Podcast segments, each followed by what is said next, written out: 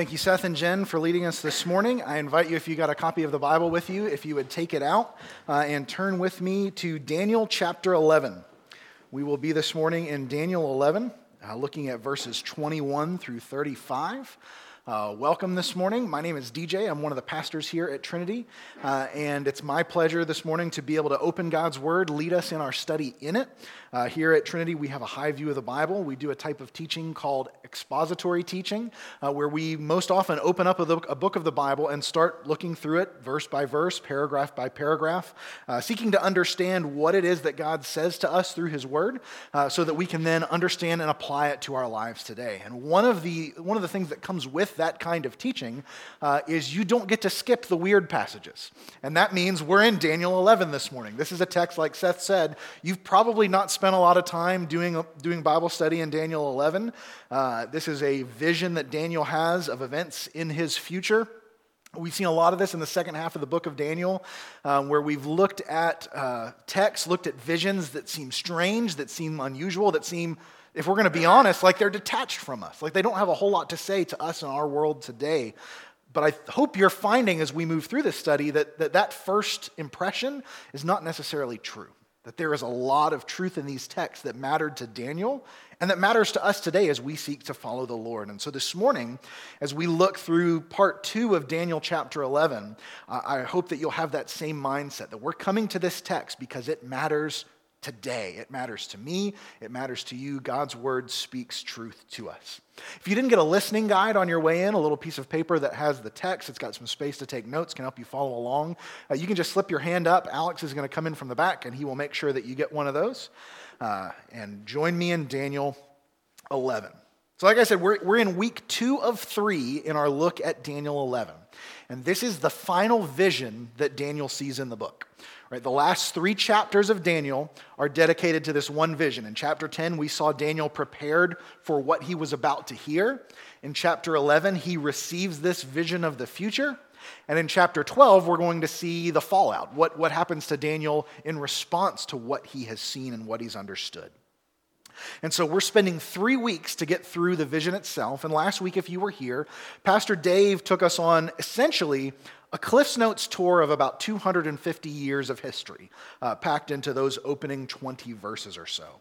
So we got a glimpse of wars, schemes, political machinations of many kings desperate to control the known world. And Daniel and his people were caught in the middle of it right? They were the, the ping pong ball getting bounced back and forth as this king of the north and the king of the south fought for control of this region.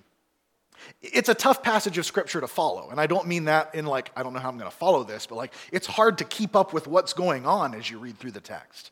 Uh, and with, with all of the, the king of the north, the king of the south, as we start talking about the Seleucids and the Ptolemies, you're probably thinking, I didn't come for high school history class. Like, why does this matter? Why should I care about any of this? And maybe at the end of last week's sermon, you found yourself saying, okay, I, I get the big idea. I get that God is in control of history from start to finish. But do these details really matter? Like, isn't this just kind of insignificant stuff? You might be tempted to think it's kind of like driving from Louisville to Lexington. You know where you're coming from, you know where you're going. Does it really matter how many bugs you hit on your windshield on the way? Like, you, do you need to count them and, and keep up with it? Well, I'm going to stretch the analogy a little bit and say, yes, it does matter because sometimes you're the bug on the windshield. Sometimes in life, you don't feel like an insignificant detail, but like the whole story is coming down onto your head, and you wonder, what am I supposed to do? This morning, we're going to see a passage like that. We're going to see a time like that in the history of the people of Israel where they were being crushed and we have a word from God as to how they are going to survive, how they're going to continue to live and glorify Him in the midst of suffering. So, as we read this text this morning, as we see this dark chapter in their history, if you're in a dark chapter in your own history today, this is a text for you. This is a text that has life for you this morning.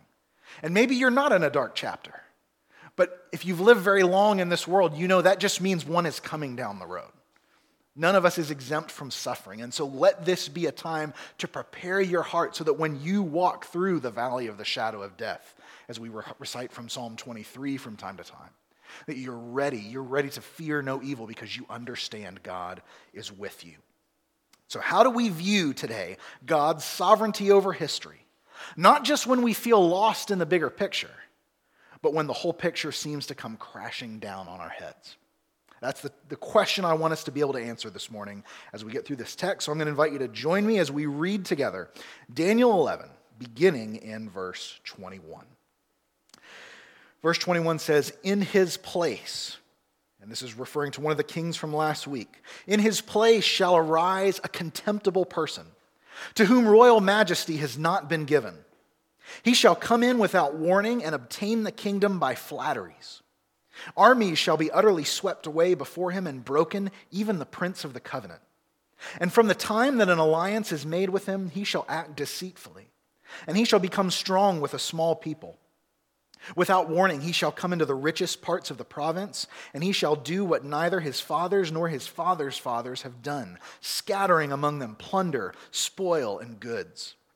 He shall devise plans against strongholds, but only for a time. And he shall stir up his power and his heart against the king of the south with a great army. And the king of the south shall wage war with an exceedingly great and mighty army, but he shall not stand, for plots shall be devised against him. Even those who eat his food shall break him. His army shall be swept away, and many shall fall down slain. And as for the two kings, their heart shall be bent on doing evil. They shall speak lies at the same table, but to no avail for the end is yet to be at the time appointed. And he shall return to his land with great wealth, but his heart shall be set against the holy covenant, and he shall work his will and return to his own land. At the time appointed, he shall return and come into the south, but it shall not be this time as it was before. For ships of Kittim shall come against him, and he shall be afraid and withdraw, and shall turn back and be enraged and take action against the holy covenant. He shall turn back and pay attention to those who forsake the holy covenant. Forces from him shall appear and profane the temple and fortress, and shall take away the regular burnt offering. And they shall set up the abomination that makes desolate. He shall seduce with flattery those who violate the covenant. But the people who know their God shall stand firm and take action. And the wise among the people shall make many understand. Though for some days they shall stumble by sword and flame, by captivity and plunder. When they stumble, they shall receive a little help. And many shall join themselves to them with flattery, and some of the wise shall stumble, so that they may be refined, purified, and made white until the time of the end, for it still awaits the appointed time. Pray with me, and we'll study this passage together our God and Father, revealer of mysteries, one who declares the end from the beginning. We come to you this morning and we ask humbly that what we know not, you will teach us. What we have not, you will give us. What we are not, you will make us for your name's sake. In Christ's name, we ask these things. Amen. All right, so let's do a quick catch up to remember where we find ourselves from last week. Uh, Pastor Dave walked us through these first 20 or so verses as we looked at, again, like I said, about 250 years of history compressed into Cliff Notes form. We saw the fall of Persia, which is the empire that Daniel is currently serving uh, under the king of Persia. We saw the rise of Greece via Alexander the Great. We saw the splintering of his kingdom and then the subsequent back and forth between two figures that were identified to us as the king of the north and the king of the south. And these two are going back and forth, fighting for control of the region. And who's stuck right in the middle of the north and the south? It's Israel. It's Daniel and his people. And if you remember, what were our main takeaways from last week? The main takeaway from the text was that God is on his throne. He accomplishes, he accomplishes his purposes. And the strivings of men and women, whether weak or powerful, throughout history, amount to vanity right? We saw lots of back and forth, t- plans being thwarted. A window into to two to 300 years of the most powerful men and women on the planet at that time. And all of their plans, and all of their schemes, and all of their wars. And when all is said and done, you might find yourself thinking, well, not really a whole lot ended up happening. We still have the king of the north, we still have the king of the south, we still have Israel in the middle. So, so what happened of significance? Exactly. That's the point that, that gets hammered home here. In all of this, in all this human striving and warring, what comes of it? Nothing. It's vanity. The message for Daniel and the people of Israel was clear trust in the Lord, even when you feel like a ping pong ball bounced back and forth in the senseless mess of world events. Endure, move through, and trust in the one who is really in control. It may look like the king of the north, the king of the south, like they're the ones you need to fear. They're the ones who dictate where history is going. It's not true. God is driving this boat, and he will take it where he wants it to go. But as we get into verse 21 this morning and we enter our text, things change. God's still on his throne, no doubt, but the circumstances are changing because a new figure enters the scene. Here, if we look at verse 21, in his place, so in, in the place of one of the kings of the north, shall arise a contemptible person to whom royal majesty has not been given. So if you, got, if you have the ESV or the NIV as your Bible translation, it says this is a contemptible person. If you use the New American Standard Version, it describes him as a despicable person. If you're going old school this morning and got your King James, it describes him as a vile person. So, contemptible, despicable, and vile. Not really three adjectives that I'd like to have tagged with my name throughout history. I don't know about you. If we're going to summarize, this is, this is a nasty dude. He is not a friendly guy, our figure who arises here in verse 21. And if you've been following along with us in our study of Daniel, he's actually somebody that we've met before.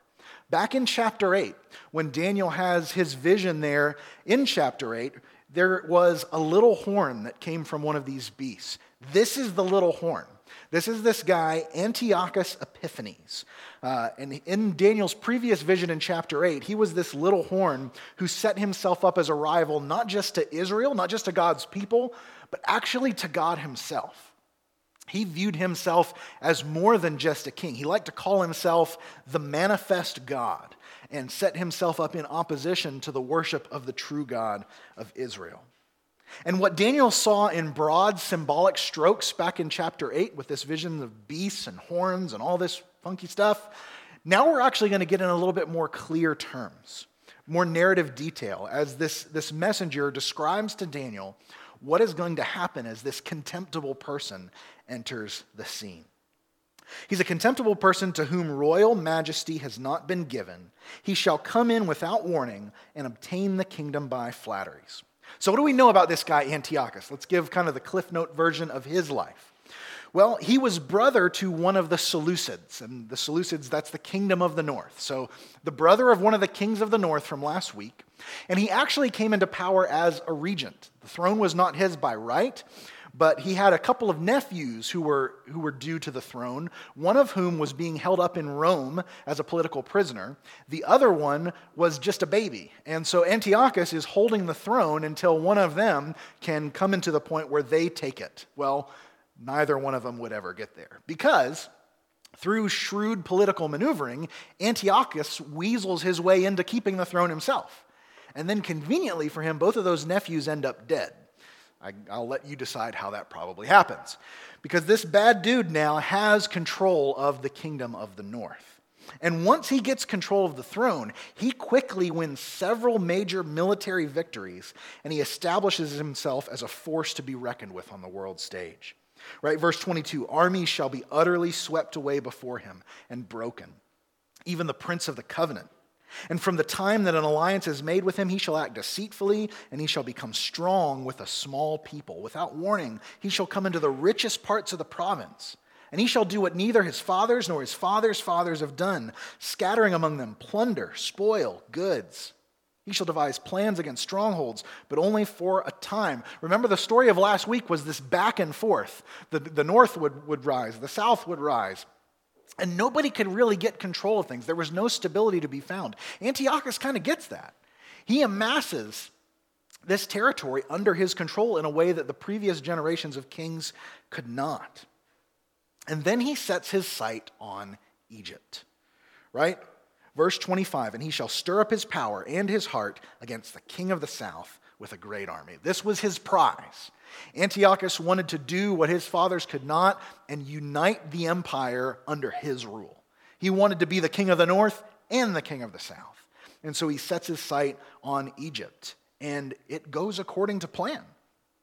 Right? We see that he will wage war with an exceedingly great and mighty army. The king of the south shall wage war with an exceedingly great and mighty army, but he shall not stand, for plots shall be devised against him. Even those who eat his food shall break him, his army shall be swept away, many shall fall down slain. And so, what we see if we look back in the history books, and it's important to remember here, Daniel is getting this as predictive prophecy. This is all yet in his future. For us, looking back on the past, it lines up perfectly with what we know of the life of Antiochus Epiphanes. Right? It's so good, remember, that some scholars who are not believers, who reject the Bible and say it's, it's just the invention of man, it's not God's word, they say this can't be predictive prophecy because it's too good, it's too close. This has to be somebody writing after the fact, writing as if they're predicting the future, because no way a man could, could, could nail the future this well. Well, you're right, no man can predict the future like this, but God can, the one who declares the end from the beginning. And so here we see this Antiochus Epiphanes captures the kingdom of the south, and he even captures his chief rival, Ptolemy IV, makes him his prisoner, and he rules over north and south, and he comes back to the seat of his empire victorious and with great power amassed. But like most powerful people, he's not satisfied with power, right? Right? That's the deal with power, with wealth, with influence we always want just a little bit more. And so he wants to expand his territory even deeper into Egypt, even further into the south. And so he heads south again. And verse 28 tells us he shall return to his land with great wealth. His heart shall be set against the holy covenant, and he shall work his will, return to his own land. So here's this picture. He comes home. He's got all the power, all the influence, everything he wants. But then, verse 29 at the time appointed, he shall return and come into the south but it shall not be this time as it was before. So Antiochus goes south again to try to capture even further into Egypt. But he's getting a little bit too big for comfort for some of the neighbors, right? They don't want the big fancy house being built right next door to them. And so who's his neighbor at the time? It's Rome, this rising global power. And they say, All right, Antiochus, it's, it's time to just put a stop to it and be satisfied with what you got. So he goes south. He goes into Egypt and he's met by ships from Rome. Right? We're going to see in verse 30 ships of Kittim. This is the same region. The Romans send ships, they send an envoy and an army to meet him in Egypt. And an envoy from Rome named Gaius Popilius Laenas, which is just a cool name, right? If any of you are going to have any kids anytime soon, I'm going to recommend you go with that one. He'll be the, the toast of every party. But Gaius comes up to Antiochus, meets him on the field of battle. They're speaking, and he presents him with a choice. Antiochus, you can go back home, enjoy your empire, enjoy your wealth, or you can keep going, and from this day forth, you will be an enemy of Rome, and you got to deal with us. And so Antiochus is ever the weasel, and so he tells Gaius, Well, let, let me go back and talk to my generals, and, and I'll get back to you with an answer. And Gaius has a reed in his hand, and he draws a circle in the sand around Antiochus, and he tells him, You have to decide before you cross that line. And Antiochus is put on the spot, and he ends up having to withdraw to go back home and abandon his pursuit of Egypt. He goes home humiliated. So, to summarize, bad dude, conquers Israel, great empire, drunk on power ends up humiliated. This is a recipe for some really bad times to go down in Israel. We're going to see shortly just how bad it will be. Right? Antiochus is a villain. But it's important to note here that if we get anything from these first eight verses, I want you to take away this. He is a villain on a timer. What do I mean by that? I mean, he thinks he's running his own show. He thinks he's the most powerful man in the land but he is only marching to the beat of the true God's drum. He only has power as far as the true God allows him to have it. God is in control, he is on his throne, and Antiochus has an expiration date. He is marching to an appointed end. Did you, did you see those cues as we read the text this morning? The cues that this isn't just a, a history textbook, but there is there's something else going on here. There is someone controlling this. There is a God who is dictating what will happen. Look back through here. Just a couple points where that comes out in the text. He shall devise plans against strongholds, but only for a time. Elsewhere, they shall speak lies at the same table, but to no avail. Why? For the end is yet to be at the time appointed. And then later on, at the time appointed, he shall return and come into the south. So Antiochus thinks, I'm running this empire. I'm setting my schedule. I'm doing what I want. But throughout the text, this, this uh, messenger who's speaking this to Daniel is reminding us this is only happening at the plan of God. Right? Antiochus can do nothing beyond what God allows. God is in control, and this villain, and indeed every villain of history, is on a timer. They have expiration dates. Antiochus is bad news for the people of God. But he's no accident. He does not take God by surprise. And he will not ultimately accomplish his own purposes, he will accomplish God's purposes. And that's going to be tough for us to get our minds around as we get deeper into this. But we need to understand this truth. It is a comfort to us, even if it doesn't seem that way at first. Right, the plans and schemes of men and women are vanity. We learned that last week through Pastor Dave's trip through that text. But God is different. God accomplishes his plans, he accomplishes his purposes every single time. Not a moment of history is wasted in God's eyes, but he uses it to accomplish far more than we could ever imagine. So, what does this mean for us practically? For you and I living here 2,000 years, 2,500 years after all this back and forth, it means that we should trust God and we should trust in His Word, even through the insanity of our lives and of world events. This has been a rough week for our country. We've seen multiple episodes of hate filled attacks in Pittsburgh yesterday, here in our own city this past week. And you may look at this and you may think, my goodness, what, what senselessness, what insanity. How, what am I supposed to do? How do I live in this world? The reminder here is that God is not asleep at the wheel. He sees, He knows, and He is going to work to accomplish His purpose, His plan, even through this craziness. Right? It's going to get bad for the people of Israel. You know, we've got a, a, difficult setup here in these few verses, but as we get into verse 30 and beyond, stuff turns dark really quick. But God is still in control, and He's accomplishing something through it. When we get this truth, when we understand that God is in control, even in the insanity of this world, it doesn't just change our way of thinking, it changes our way of living. It changes what we think is important.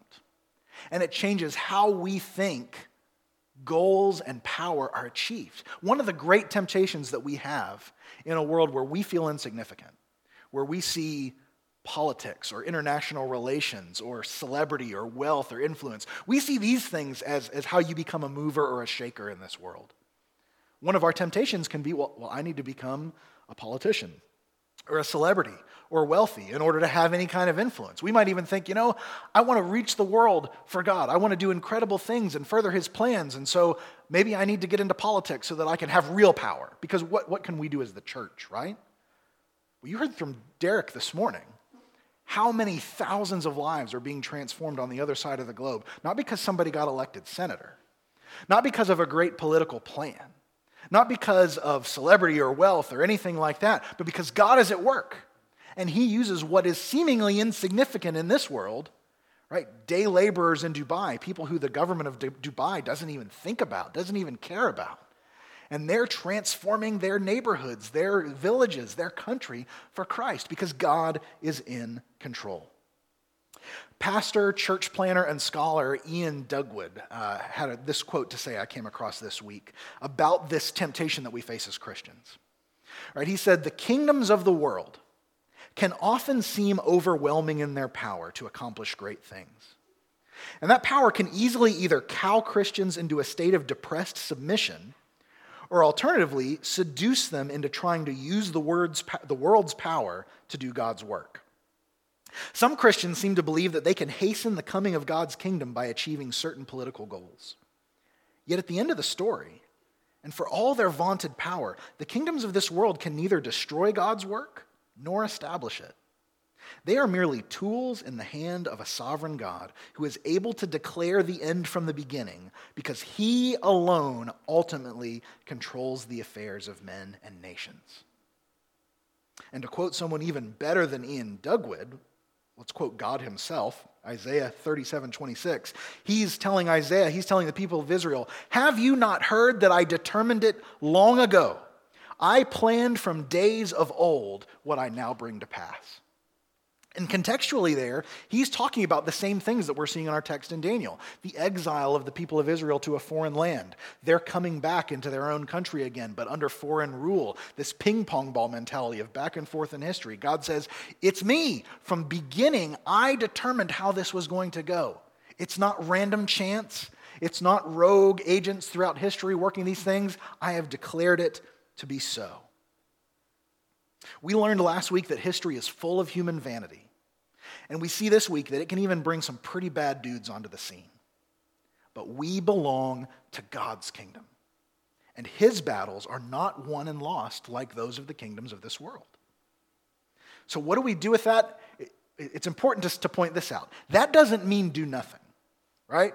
When we hear, okay, this world and everything in it is vanity, does that mean like I should just go live in a cave and wait for the end to come? Some people do that. You get your 20,000 cans of tomatoes and go live in your basement and, uh, and have satellite radio and, and just enjoy life until the end. No, that's not what we're wanting to do here. After all, think of Daniel. What have we seen Daniel doing throughout this book? He's living in a foreign land, seeking the good of the place where God has put him, serving kings and emperors, paying, paying uh, testimony to the greatness and to the goodness of God. So, this doesn't mean withdraw from the world, live like a hermit or a monk, but it does mean that we need to keep in mind as we live in this world, in and not of this world, we need to keep in mind who's really on the throne, where true power comes from. Daniel, in all his living, we can say a lot of things about where he's gone, what he's gone through. Not once have we seen him lose sight of who's really running the show. That's the testimony to us. As we see a villain on a timer, we remember that God is in control and we trust him with what's going to come our way, even when what comes our way is suffering and hardship. Because in verse 30 through 35, we see that Antiochus is going to bring suffering and hardship to the people of God. But we're also going to see that that suffering is not pointless. He is, we're going to see a people, Daniel's people, the people of Israel, a people forged through fire. Their suffering is not pointless, but at first it, it might kind of seem that way. In fact, it's not like Antiochus set his sights against God's people out of some sort of ideological fervor or zealous crusade. Like if you're writing a villain in a movie, you know, you want the villain to have a really, really good motivation that's compelling and that makes you just hate him a little bit more, but you can kind of understand a little bit where he's coming from. Me and Jordan just the other day watched Avengers Infinity War, and if you're an Avengers fan, you know, Thanos is a really good villain in that movie. I won't spoil anything, I'll keep my mouth shut. But you want a good villain, right? You want a villain that, that, that is lined up to fight the hero for just the right reason. Antiochus, it, it's not like he's like that. In fact, it's going to be really circumstance that sends him against God's people. So remember where we left him with the Romans? Humiliated and sent home. And so, what is this guy who is drunk on power, who has an ego the size of Texas? What does he do when he gets home after this international humiliation? He vents his rage against God's people, against the people who live under his rule, who do not worship him as a God like the rest of his empire does. He's enraged against the Holy Covenant. So, verse 30 ships of Kittim shall come against him. He shall be afraid and withdraw, and shall turn back and be enraged and take action against the holy covenant. He shall turn back and pay attention to those who forsake the holy covenant. He's enraged and he takes it out on the people of Israel. What does this look like?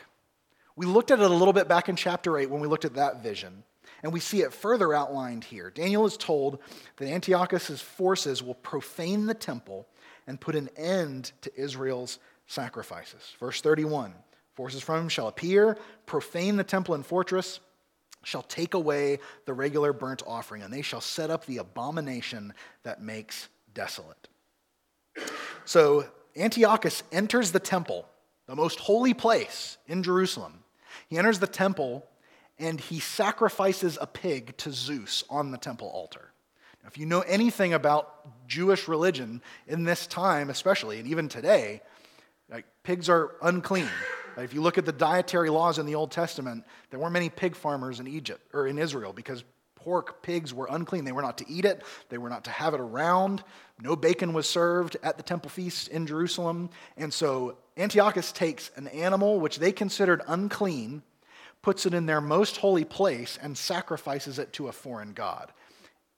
Put together to create the maximum insult and blasphemy against God possible. And that's just the beginning, honestly.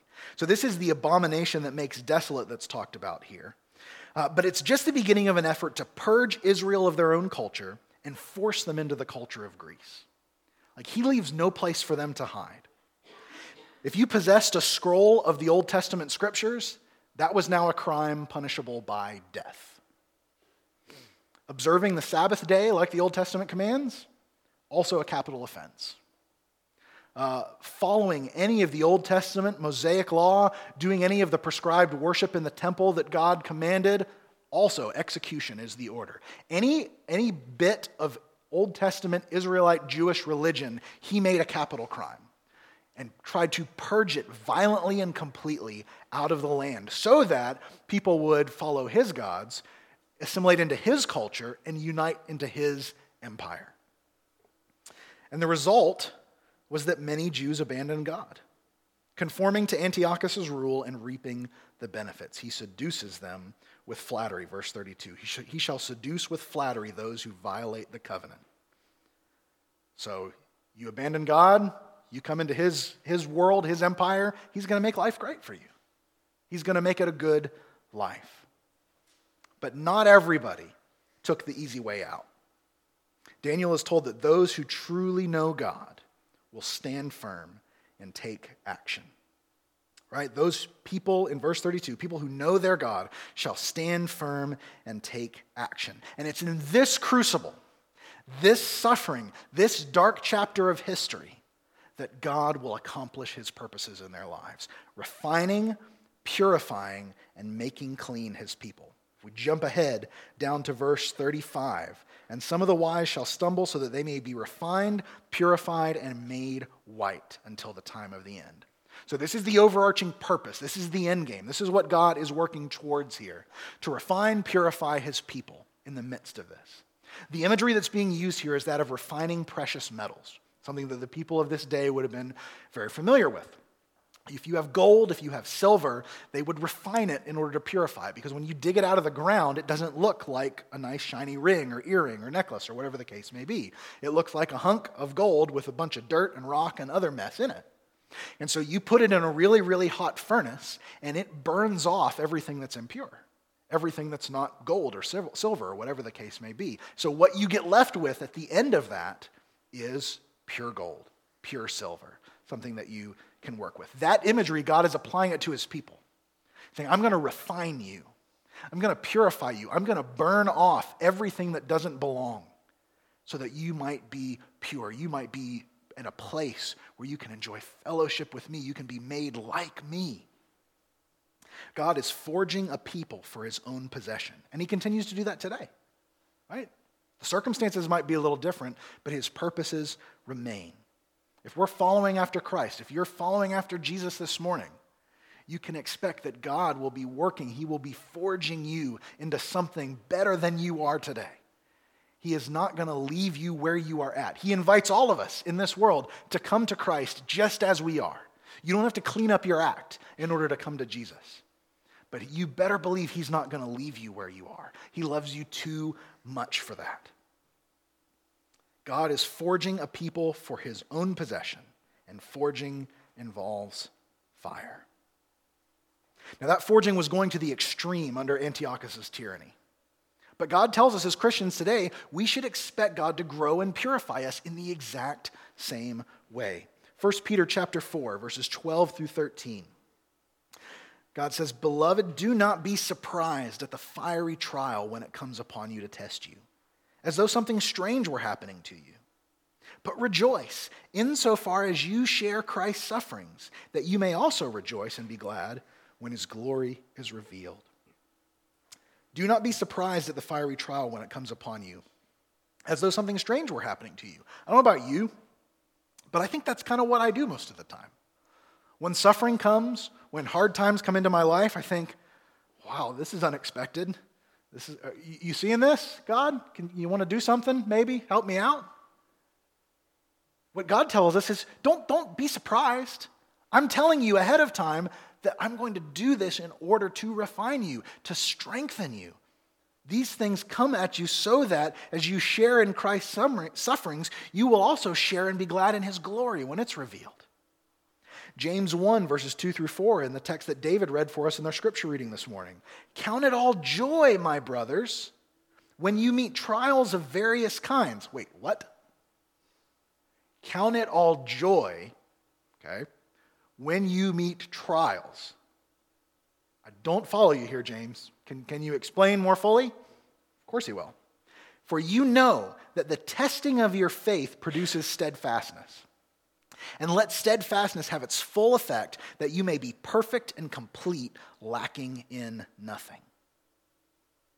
So James tells us rejoice in your trials because you know that in them God is working to grow you. Why does God allow trial and suffering to come into our lives as Christians? Because that's how we grow. God loves us, and He is forming my wicked and wayward heart into the image of His perfect Son. And that, that involves suffering and struggle and pain. I'm not naturally going to become like Jesus. Like, I don't know if you've ever met anybody who just sleptwalked their way into being a godly person. It don't happen. It's through the fire that God forges us. Comfort does not grow you. Comfort doesn't challenge you to seek something outside yourself. When you're comfortable, you think, I've got everything I need right? Jesus tells a parable of a guy who was rich, and he says, Hey, i have got a problem. I've got more grain than I have storage space. So I'm going to rip down my barns. I'm going to build bigger ones. I'm going to throw the grain in there. I'm going to need nothing. I'm going to kick back, relax, and enjoy the rest of my life. Comfort says you are self sufficient, you have everything that you need. What God says to us is that's not true. You need me, you need Christ. And so when we suffer, it turns our eyes away from us when we realize, I can't do this by myself. I can't become who God wants me to be by myself. I can't even survive this day by myself. I need grace. I need help. I need strength. But comfort says, sit right where you are. And I think this is a big part of the reason why, if you believe what you read in surveys, and, and you shouldn't always, but if you believe what you read in surveys, America is full of Christians, right? Everywhere. Something like 70% of the culture claims to be Christian. So America is so full of Christians, but it's yet so devoid of biblical faith and devotion to Christ. Why? Because we, we want Christianity because it sounds good, it sounds cool, but we want a Christianity that doesn't cost anything. And that's no Christianity at all. All right, so listen carefully here and think carefully as well, because again, there's a trap we can fall into with this. So, if we say that suffering is how God grows us, it's how He strengthens us, it's how He makes us like Jesus, then am I saying that the answer to this question, to this problem, is to just embrace hardship and seek out suffering? Like, it's, it's a good thing. We should want life to be awful? Should we swear off all our possessions? Should we live in purposeful poverty? Should we self-flagellate like that creepy albino monk in the Da Vinci Code? Anybody seen that one? Guy's weird. No, we shouldn't be like that. I'm going to go ahead and lay that out there right now. We, we aren't told to seek out suffering. That's not what Jesus tells us to do. That's not what the Bible tells us to do. That's not what Daniel is told here. He's not saying, hey, you guys are going to go through suffering and you need to suffer as hard as you possibly can because it's good for you, Daniel. That's not the way that God sets it up. Rest is good. Rest is commanded by God. He, he built one day in seven into the calendar and said, You need to rest on this day because you need it. You need your batteries recharged. You're human, you're not God. You need sleep. You need rest. Comfort and wealth are good things, right? They are gifts from God that He gives to His people throughout Scripture. They're not without their inherent dangers, but that's because of our sinful hearts, not because of the gifts themselves. In fact, Daniel, or in fact, God tells his people in the book of Deuteronomy, you're going to come into the promised land and I'm going to give you good things. It's going to be a great land. I'm going to give you wealth and comfort and peace. It's a gift, it's a good thing from God. He says, but with it is going to come temptation. The temptation is going to be to say, I did this, I made this, I have everything I need, and you're going to start to trust yourselves rather than me. So the answer is not to seek suffering as if it were a good thing that we just need to get as much of it as we can. The answer is to understand that God is the one who we depend on. We are not independent creatures. We need our maker, we need our savior, we need our sustainer. And suffering reminds us of that. And so when it comes, don't go seek it out, but when it comes, understand that God has purpose in it and that he's doing something good in it in your life. When you see in your suffering the hand of God, then you'll respond to it as an opportunity for growth. And that will be different than just being caught by surprise like we so often can. So, as we wrap up this morning, how do we do that? Right? What does that look like? How do we practically grow in the midst of suffering or even persecution like this? Well, Iain Duguid, who I quoted earlier today, he's got a funky name, but he has some good things to say. He draws a helpful framework from this passage that I think is really helpful in wrapping our mind around when you go through suffering, when you go through difficulty, what should you do? I want you to remember four words. Four words. Ready? Believe, resist, teach, pray. Believe, resist, teach, and pray. That's how you persevere and grow through suffering. First, we have to believe right? We have to believe what is true. We have to believe in the one who is true. Who are the ones who stand firm against Antiochus' evil in verse 32? He shall seduce with flattery those who violate the covenant, but the people who know their God shall stand firm and take action. Because people don't risk everything on a whim.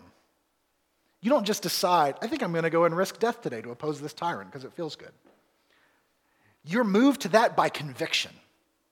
And what God says is it's going to be the people who know their God, who have met him, who are walking with him. They are the ones who will stand firm. They are the ones who will take action. When God is their rock, then they're going to be unshaken by the waves of circumstance that wash over them. So, who's your rock? What is your rock? What's your life's foundation? Do you believe in God? And even more important than asking if you believe in God is are you believing in God today? Do you continue to believe in God? Are you shaping your thinking and your living around what He has said, what He has done, so that when these circumstances come into your life, you're ready and you're prepared to respond in a right way? You don't build houses in storms, right? That's a, that's a bad idea. If you're in the middle of a severe thunderstorm warning and you decide, I'm going to go build a house today, it's going to be a short journey because stuff's going to get blown around, it's going to get thrown around, right? You build houses on nice days. You build houses on sunny days so that you can make them strong, and when a storm comes, they stay. They're still there. If you wait until the storm comes into your life in order to start believing God, trusting His word, practicing these things, then you're already toast. You will not be able to stand if you build your faith in the storm. If you wait for that moment to begin to believe and to, to set your foundation on who God is. So start today.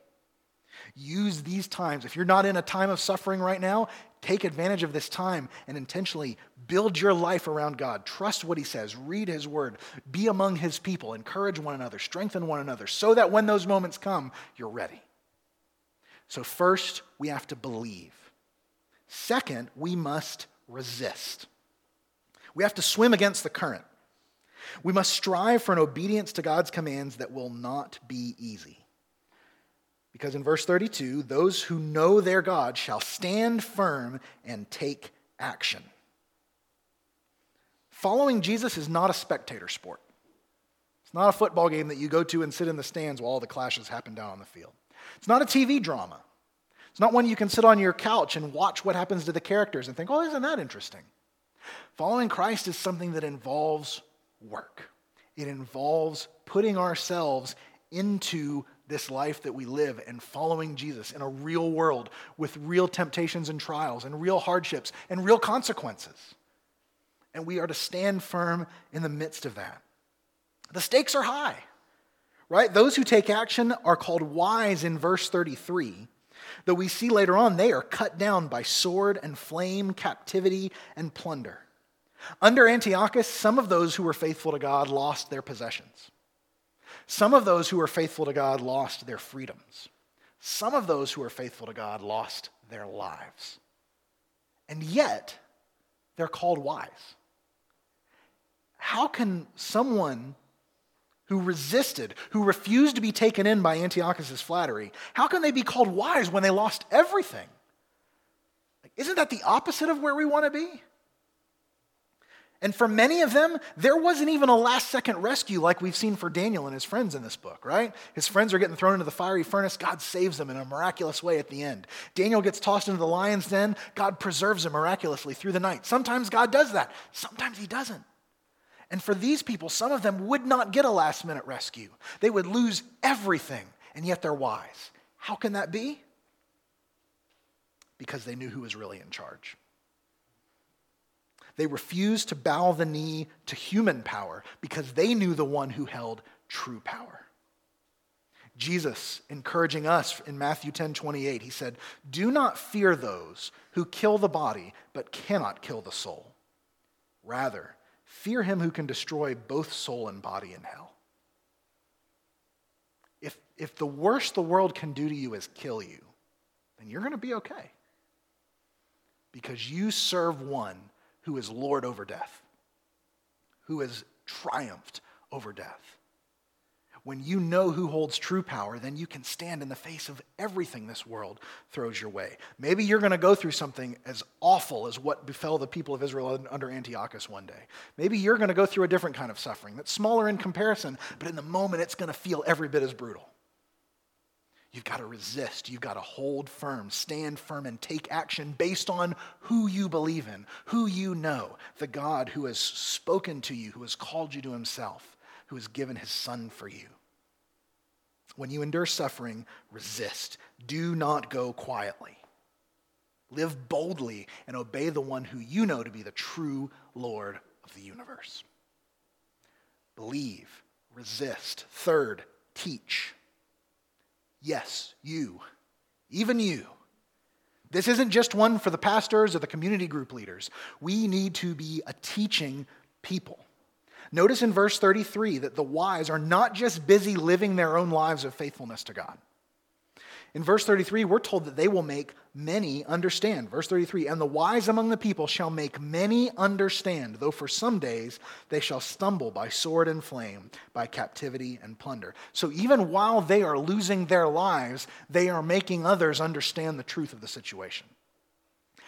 There are others who are watching them. And by watching their sacrifices, they understand the reality of who God is that he's bigger than Antiochus, that there's more to life than just this life. They are teaching by their words and by their actions. They're shaping the thoughts of those around them. They don't have to be preachers, they don't have to be teachers in order to teach in this way. So the question is who watches you? Who has God placed in your orbit that you influence? And how are you teaching them?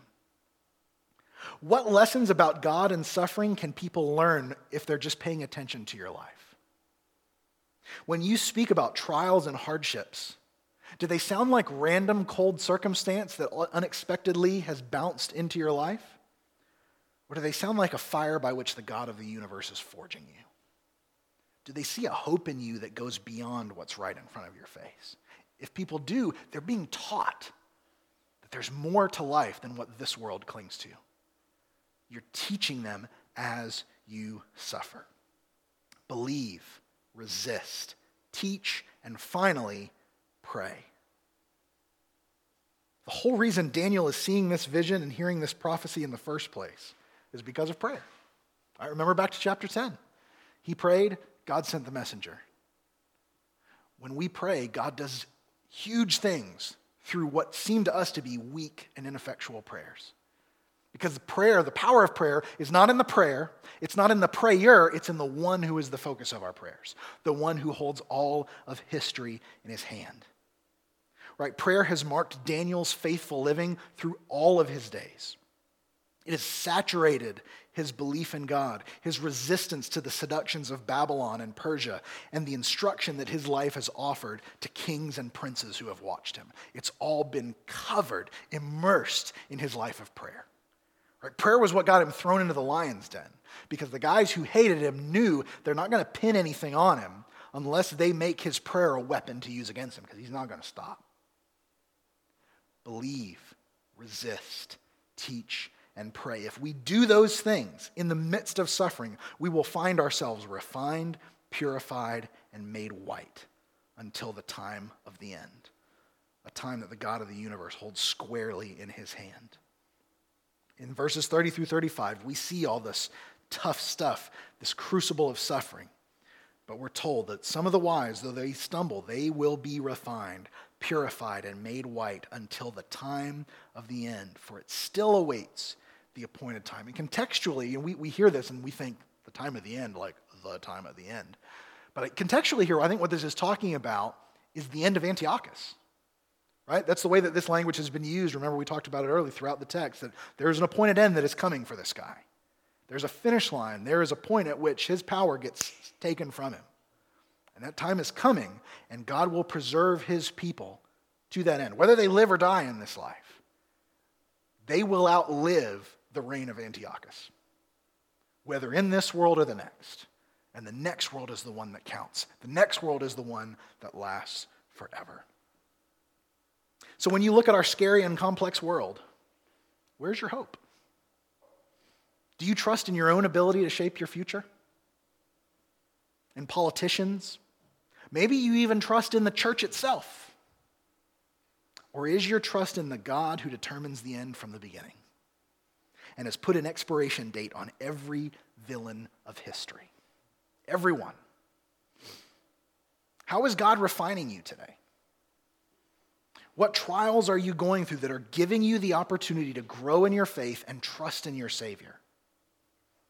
If you're in a season of comfort right now, if you're not suffering in a significant way, praise God, that's fantastic and we rejoice in the, the good days that you are experiencing. But how are you getting ready for the storms that you know are coming? It won't last forever. How do you need to believe, to resist, to teach, and to pray this week? As you go to community group this week and you think about those four things, which of the four is hardest for you? Which of the four comes least naturally? Believe, resist, teach, and pray. And think about this week and talk about it with your group about how you can grow in this way how you can become better at using suffering in order to proclaim and to, to trust in God's goodness. And maybe you're here this morning and you just reject all this out of hand. Are you sitting here this morning and you say, you know, I, am going to be able to scale the wall of futility that kings of emperor and emperors have crashed against for millennia? Right? Like it's just stories. It, this is this Bible stuff. It's it's it's just stuff that, that people use to prop themselves up when they don't know how to think or what to do. Like, I'm stronger than that. I don't need this. Know that there is a God in heaven who declares the end from the beginning. Know that he takes an intimate interest in the affairs of human history and in human beings like you and like me. And know that he became a human being. He entered into human history.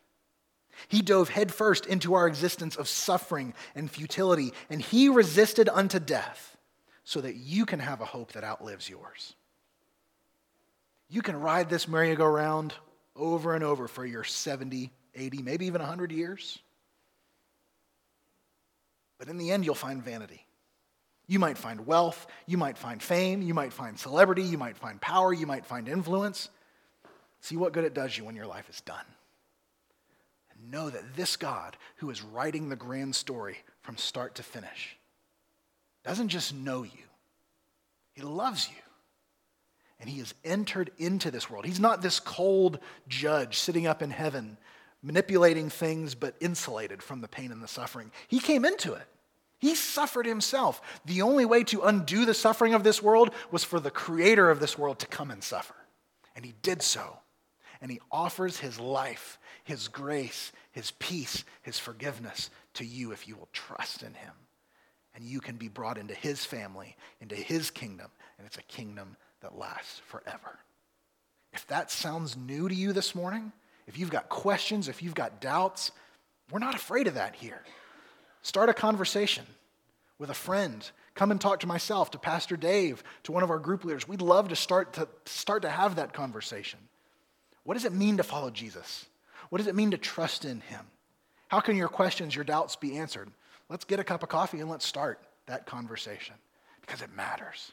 Because God is good, Christ is great, and he offers peace and forgiveness to you. And we love to have you come alongside us here and share in that. Let's pray.